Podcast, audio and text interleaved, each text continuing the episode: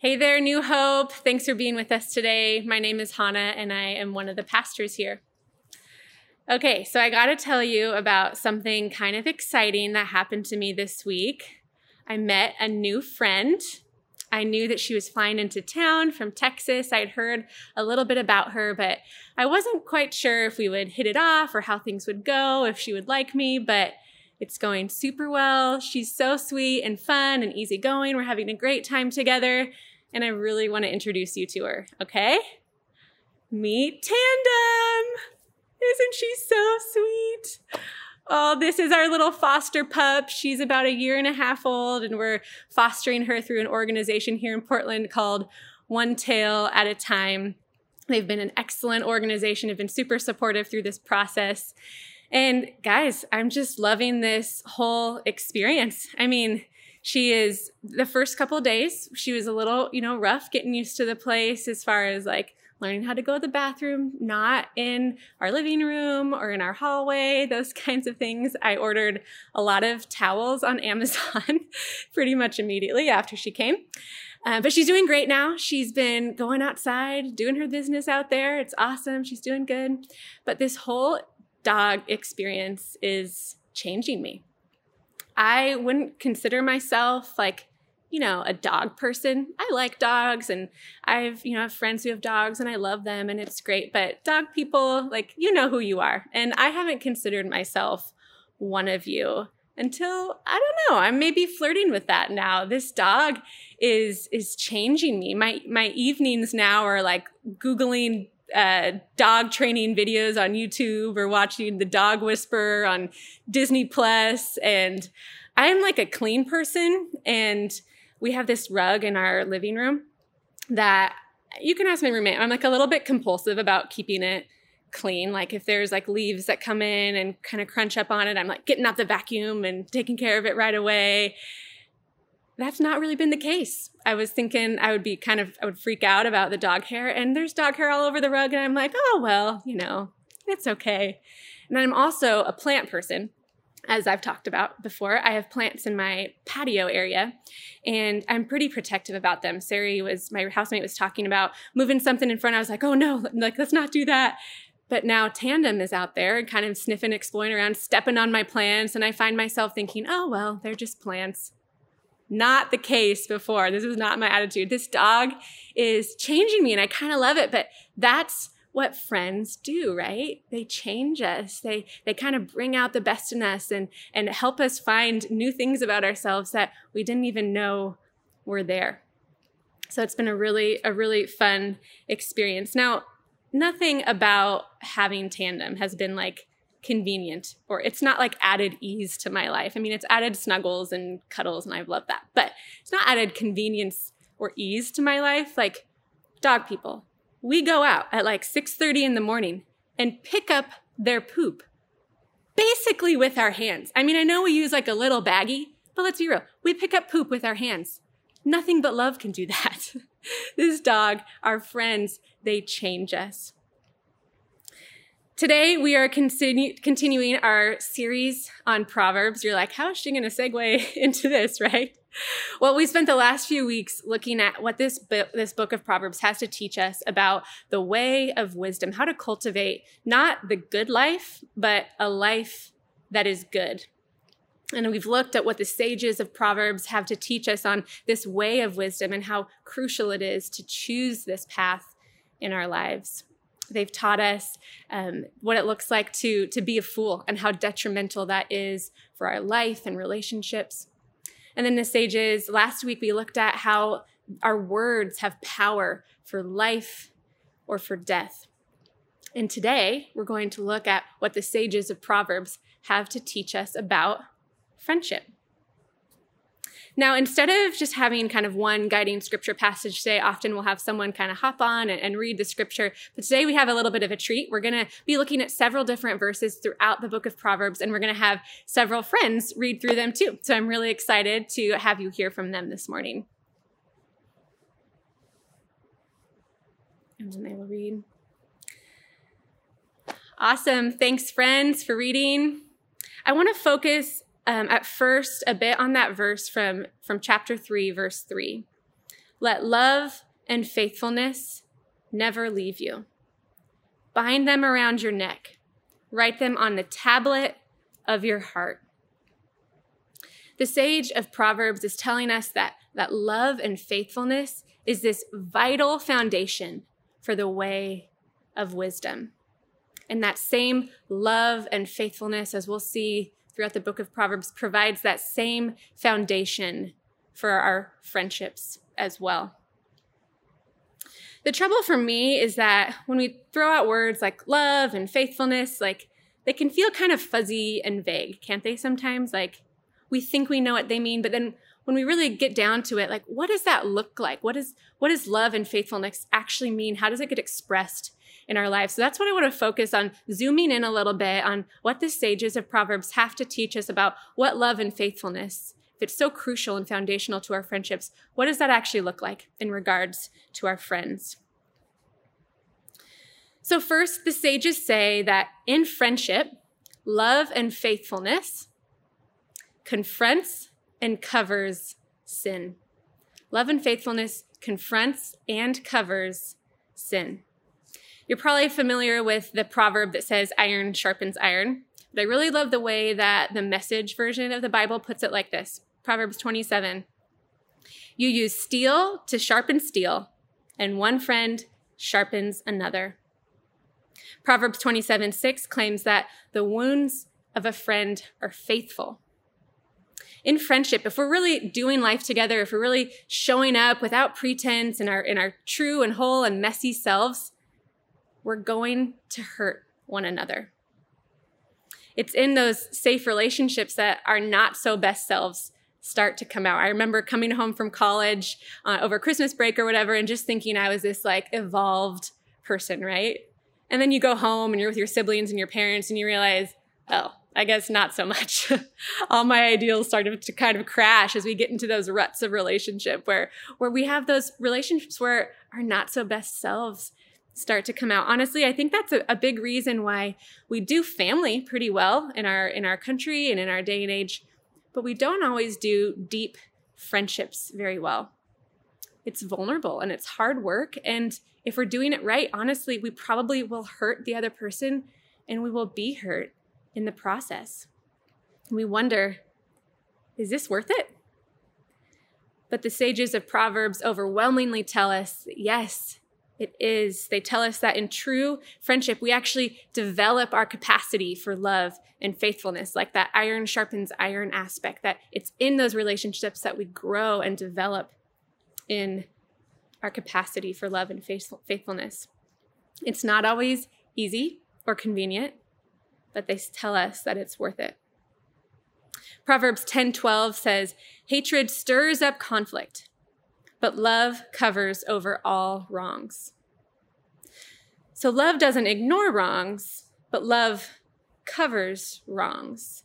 So how do we wrap our head around that? What is what does that mean? That can be a tricky one for me because my brain starts to jump in and think like, well, okay, wait, what what about this or or how about that? Like we're just letting people off the hook left and right. Like what does it mean that love covers over all wrongs? I don't think this is the kind of covering that's just turning a blind eye, or if you're like me, when you're about to have company over, you're like, okay, let's just kind of throw everything in the bedroom and pretend it's not there. I don't think it's that kind of covering. I think the covering that this is talking about is like, you know, when you get a wound or cut or something on your arm, you don't leave that exposed and risk infection. What do we do? We cover the wound, we bandage it, we dress the wound. When there is wrong done in friendship, love and faithfulness calls us to address it, to tend to it, lest it, it stir up conflict and infection. When we confront the wrong, we then seek to understand what's going on, and then we come together and say, okay, what's it going to look like to heal this together? This makes me think of, of what God did with Adam and Eve and back in Genesis in the creation story when Adam and Eve had sinned and they were exposed in their shame and they, they, they felt their nakedness, they hid, right? And then God came and found them. He confronted them. He found them in the garden. But then God made clothes for them. God found Adam and Eve in their brokenness and their shame and their sin, and he covered them. Another theme that we see in Proverbs regarding friendship and what love and faithfulness looks like is just a really practical one. I, I like this one. In friendship, love and faithfulness, it looks like consistency. Love and faithfulness looks like consistency.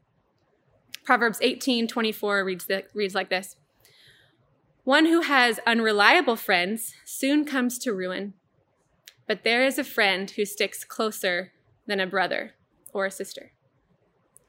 A basic quality of love and faithfulness and friendship is just being consistent, just showing up and being reliable. One of the questions I think all of us are always asking in relationship, whether we're aware of it or not, is can I count on you? Can I count on you? Can I count on you? Honestly, I see this with Tandem, my new little foster pup, as she's kind of getting used to her new environment and we're building this relationship. I can feel her checking in, like, can I trust you? Are we good? Can I trust you? I think we all are, we're made for these healthy attachments in our lives. And we cultivate those healthy attachments through consistency, through being reliable, through showing up. Sometimes that consistency looks like having rhythms that our friendship that our friendships can count on. For me, one of those rhythms is with one of my close friends for the last like 7 or 8 years. Every week we get together. We used to run back in the day, and now we like walk or play with her baby. But we have that rhythm of getting together once a week, of checking in, of, of sharing our lives together my parents actually modeled this really amazingly for me. They have gotten together once a month for dinner with the same six couples in their supper club for over 40 years. They modeled that rhythm of friendship, that consistency, that showing up time and time again. Now, with that being said, being reliable and consistent and consistent in friendship doesn't always mean being available. In one of his most famous sermons, Jesus teaches us to let our yes be yes and our no be no. So, being consistent and reliable means that we have this self awareness and the discernment to know when we can say yes with a whole heart and when we've got to say no. No, I can't do that today, or I, I, I can't come through in this way. It means that we're consistent with our values. Like, I can count on you if I can count on you to be trustworthy, to tell me the truth about where you're at and what you have to give and, and where you can't give. In friendship, love and faithfulness looks like consistency. Now, before we, we move on, I want to take a minute here to talk about what the sages say that love and faithfulness and friendship, what it's not. We've been looking about what, what love and faithfulness is, and I want to take a minute here what is love and faithfulness and friendship not? So, in friendship, love and faithfulness is not blind loyalty. Throughout this series, we've been learning that there's so much wisdom that goes into how you choose who you hang out with and who you let impact and influence your life. Proverbs 12 26 says, The righteous choose their friends carefully, but the way of the wicked leads them astray. Love and faithfulness are not just blind loyalty. They're often relationships that we've given a lot of power to, to influence us and, and to help shape us, that haven't actually proven worthy of that power. We often have relationships that we keep showing up for time and time again, and we keep giving ourselves to, but often it's out of our own issues or a sense of duty or obligation, and it's not actually out of love and faithfulness. There might be a space for those relationships in our lives, but it's going to be crucial to discern and to be prayerful about healthy boundaries in them. In friendship, love and faithfulness, it's not blind loyalty. And second, in friendship, love and faithfulness is not being a doormat. I love this proverb. Proverbs 25, 17 says this Let your foot seldom be in your neighbor's house, or they will become tired of you and hate you. Not pulling any punches with that one. Anybody know a person like that? Or maybe uh, you've been that person before? There's totally seasons of give and take in friendship. It's not going to be just the same predictability all along the way. It's like a dance, there's give and take. But pay attention to the relationships that consistently feel one sided. Instead, look for the friendships in your life that are marked by reciprocity, by mutuality, and keep investing there. Love and faithfulness in friendship is not being a doormat. All right, so now what? How do we cultivate love and faithfulness in our lives when it comes to friendship? First, we've got to identify the barriers to friendship. Identify the barriers to friendship. When Paul, the Apostle Paul, is writing to the Corinthian church in the New Testament, he is urging them to practice forgiveness to, to this member of the church. And in doing so, he has this kind of weird little line in there that you, you maybe have heard before. It goes like this Forgive, in order that Satan might not outwit us, for we are not unaware of his schemes. There are forces in our world that want to keep us from the way of Jesus, from the way of wisdom. We have to be aware of Satan's schemes, aware of the barriers and forces that keep us from cultivating this wise life, this life that is good. So, by no means is this an exhaustive list of what gets in the way of friendship, but I wanted to identify at least two, I think, critical barriers that, that we need to be aware of as we're seeking to cultivate true friendship in our lives. So, the first is individualism. We read about how the early followers of Jesus in the book of Acts, they share their belongings, they create this culture of, of generosity and interdependence. And we're like, that's beautiful. But if you're like me, you're like, I mean, but not like not really, right? Like, I mean, kind of, but not really. They don't, we're not really like expected to do that. I mean, I don't know. But what I do know is that our culture of rugged individualism, of I'll take care of me, you take care of you, me for me, you for you, that would have been just like totally not even in their worldview of the early followers of Jesus, which would have been baffling. At the very heart of the gospel, the vulnerability of the gospel is admitting to the illusion that I am not all that I need.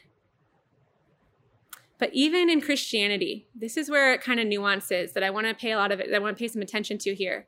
Even in Christianity, individualism can kind of sneak its way in and, and sort of mask itself as this Christian holy thing. And I want to call that Christian individualism. Christian individualism says, God is all that I need.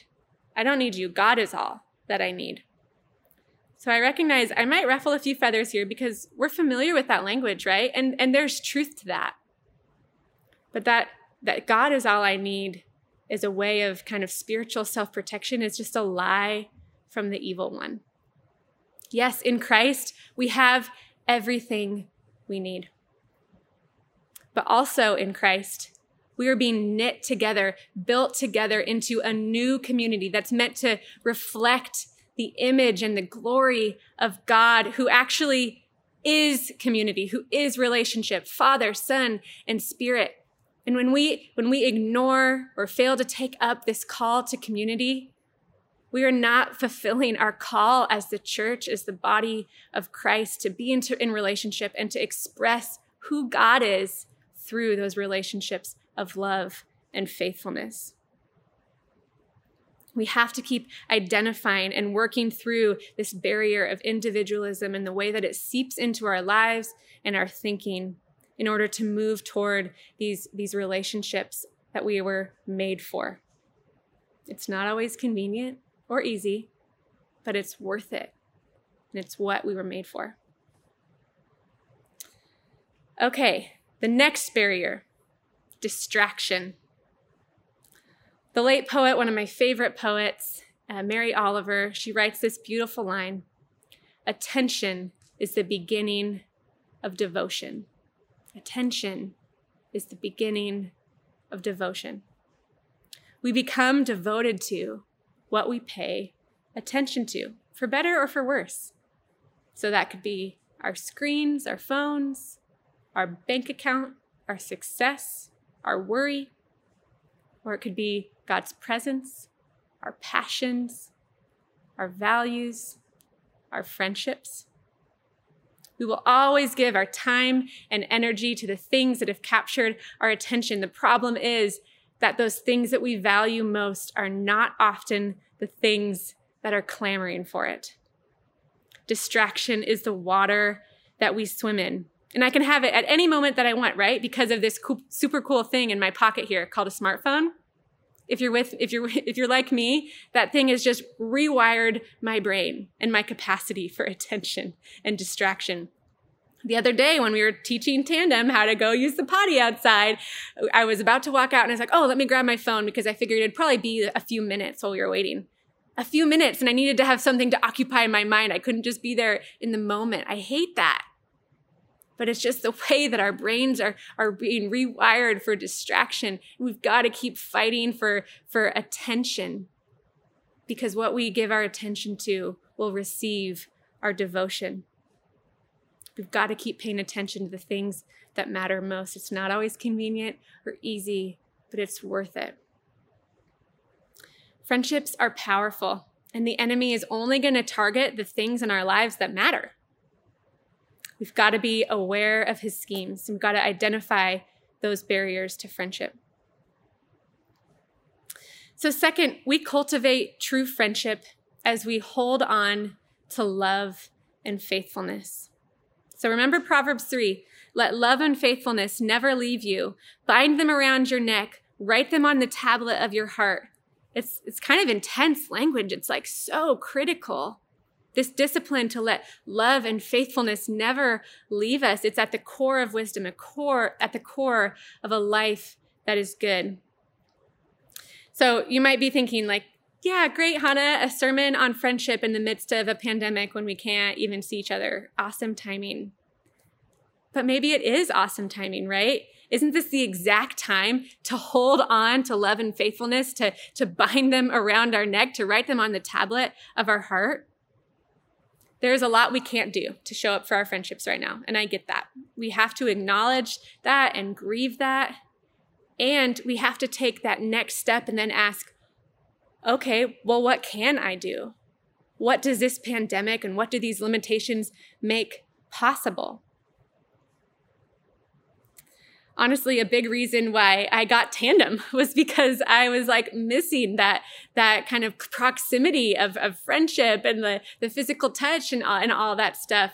I would have never thought to foster a dog, a dog without the, the, the pandemic make me think, okay, well, what does this make possible?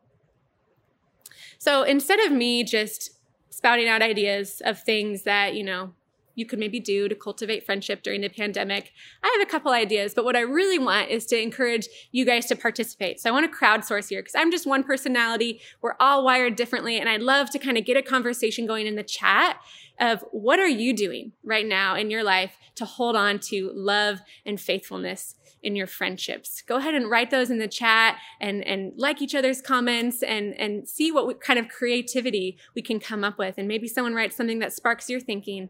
That's, that's, that's a way that we can serve one another in this time is kind of sharing our ideas. For example, for me, um, cultivating this this love and faithfulness even during the pandemic has looked like the opportunity to even be in more consistent um, conversation with my friends who don't live in town because we're kind of all long distance friends in a way right now. So it's kind of been an equalizer of helping me make time for my friends who don't live here. Another important thing for me has been to not just catch up with friends, like when we are on the phone or on Zoom or if we go for a walk or something, to not just be looking back and always catching our friendships up, but to make new experiences. One of the things we talk about here at New Hope is that intimacy is built on shared experiences. We have to keep moving forward and building into our lives. Now, I recognize, like we talked before, there's a lot we can't do when it comes to experiences, right? We have to grieve that and we have to start getting creative about what we can do to create new experiences and shared experiences with our friends during this time. I never imagined that I would be on a Zoom call doing a facial with a friend. It's one of the things that I've done. I never imagined fostering tandem. I never imagined that sitting in a driveway on lawn chairs six feet apart would be so life giving and fun, but it is. It's a way that we can create new experiences together. Maybe this time in our lives allows for even deeper communication and intentionality. And maybe this is a time in our lives where, where our consistency in friendship can shine even brighter. I know that it's hard to do friendship right now, but don't give up. Hold on to love and faithfulness. It won't always be convenient or easy, but the sages tell us that it's worth it. Now, I wonder too if some of you are listening today and you're thinking, yeah, Hannah, that's great. I want to I want that in my life. I want love and faithfulness and friendship. I'm with you. But I don't feel like I have really any friendships right now. I don't feel like I have friends to invest in. And I just want to say that I hear you and that that ache and that that gap that that leaves in your life is is real and I don't want to pretend that I have all the answers for you. But what I do know is that God desires for all of us to experience and know this kind of friendship. So I would just invite you to ask God for friendship and to keep your eyes open for people whose lives are marked by love and faithfulness. And I invite you to continue to grow in love and faithfulness in your own life. You might need to take some risks and, and try new things. This fall, we have a, our our 10 week rooted experience, a small group experience, is launching again in September. And it's just an opportunity to grow in your relationship with God, but also to grow and to be connected in community. I'm not saying or promising that you're going to find your best friend there. I don't know that. But it will give you an opportunity to rub shoulders with, with people that, that are on the journey with you. And who knows what God can do. So hold on to love and faithfulness. And finally, know God as your most loving and faithful friend. Know God as your most loving and faithful friend. Spiritual author and priest Henri Nouwen writes that we can only give the gift of belovedness as much as we've received it ourselves. I really believe that in order to participate fully and courageously in faithful friendship, we have to know God as our most loving and faithful friend. Exodus 34, verse 5 and 6 reads this Then the Lord came down in the cloud and stood there with him, with Moses, and proclaimed his name, the Lord. And he passed in front of Moses, proclaiming, The Lord, the Lord, compa- the compassionate and gracious God, slow to anger and abounding in love and faithfulness. Have you ever had to write like a little bio of yourself for like an event, or maybe you're introducing yourself in a group or for a website or something? My bios usually sound something like I live in Portland and I like to go hiking and I make hummus and those kinds of things. This passage from Exodus, when he's appearing in front of Moses and saying his name, this is God's bio. This is what God says about who God is compassionate, gracious, slow to anger, abounding in love and faithfulness. God goes on to say that the sin and brokenness in our lives that it won't be ignored, but it will be dealt with and healed over time just like we looked at earlier, confronting and covering and healing sin is a part of faithfulness. If we want to know what love and faithfulness looks like, let's look to God. God is our most loving and faithful friend. So, no one has taught me more about friendship with God than an old mentor of mine named Sue. Sue lives in the Lake District in northern England, where she worked at the Bible school that I went to right after high school for a year. And then when I came back to the States and went to college, Sue and I would exchange letters pretty regularly. And it was just a really, um, a real gift to me during that time of college and really formative for me to have her speaking into my life. So we don't write as much anymore. But a couple of years ago, she sent me a letter I had written her just expressing some anxieties that I was dealing with. And she wrote me a letter, and there's this line that she wrote in it that has just just totally impacted the way that I approach God and cling to God in friendship. So I want to read you what she wrote here. God will continue to be all that you want and need him to be gracious, kind, patient, loving, and faithful, your best encourager and champion. I borrowed her words from a couple of years ago, and ever since then, I've, I've turned them into this breath prayer that I use again and again, and even still to this day, even before coming here today. Use this breath prayer God, thank you for being my best encourager and my greatest champion. I use that prayer when I believe it, and I use that prayer when I don't believe it. When I feel vulnerable or worried, I use that prayer to, to bind it around my neck, to write it on the tablet of my heart, to remind me of God's love and faithfulness. It strengthens my hope and my courage that God is who God says God is. My best encourager, my greatest champion, my most loving and faithful friend. So, as we've been talking about today, love and faithfulness and friendship, it won't always be convenient, it won't always be easy.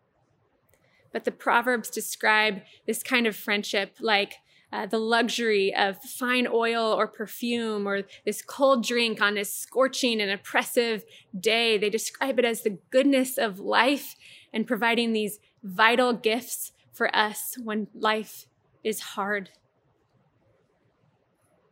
The Proverbs say that friendship like this is so worth it. So I want you to take a second, even just right now or later today, and think about your friendships. Let, let maybe one or two friendships kind of come to the surface of your mind and, and kind of just ask the questions in a prayerful way with God Like, how do I see love and faithfulness in this friendship? What would it look like to to grow in this friendship? What would it look like to to lean in a little bit more fully into the gift of this relationship? When Jesus was about to face the cross, he leaned in to his relationship with God and he leaned in to his friends. It was the hardest night of Jesus' life. And he asked his friends to come be with him, to keep watch, to bear witness to his suffering. During their last meal together, Jesus entrusted his friends with these words from John 15 As the Father has loved me, so I have loved you. Now remain in my love. If you keep my commands, you will remain in my love, just as I have kept my Father's commands and remain in his love. I have told you this so that my joy may be in you and that your joy may be complete. My command is this love each other as I have loved you. Greater love has no one than this to lay down one's life for one's friends. We abide in God's love as we love one another. And as we love one another, we abide in God's love. It's this mysterious, interconnected, beautiful thing that we're invited to participate in. Friendship with God and others is one of our most precious gifts. And I believe it's, it's one of our highest callings. Hold on to love and faithfulness in friendship. We can trust God, we can trust the Proverbs when they say that it's worth it. Would you pray with me? God, we thank you for the gift of friendship. I don't know who I would be without the friends who have held me up, who have carried me into your presence, who have spoken into my life and held me to my values. Thank you, God. We long to experience more of that. We long to invest deeply in this call to love one another that you have commanded us. And we need you, your love to fill us. The scriptures say that Holy Spirit, you pour out the love of the Father into our hearts. So I ask you to do that today. Pour out the love of the Father into our hearts that we might love one another and experience the life that is good. Thank you for your love and faithfulness to us. It's in your name that we pray. Amen.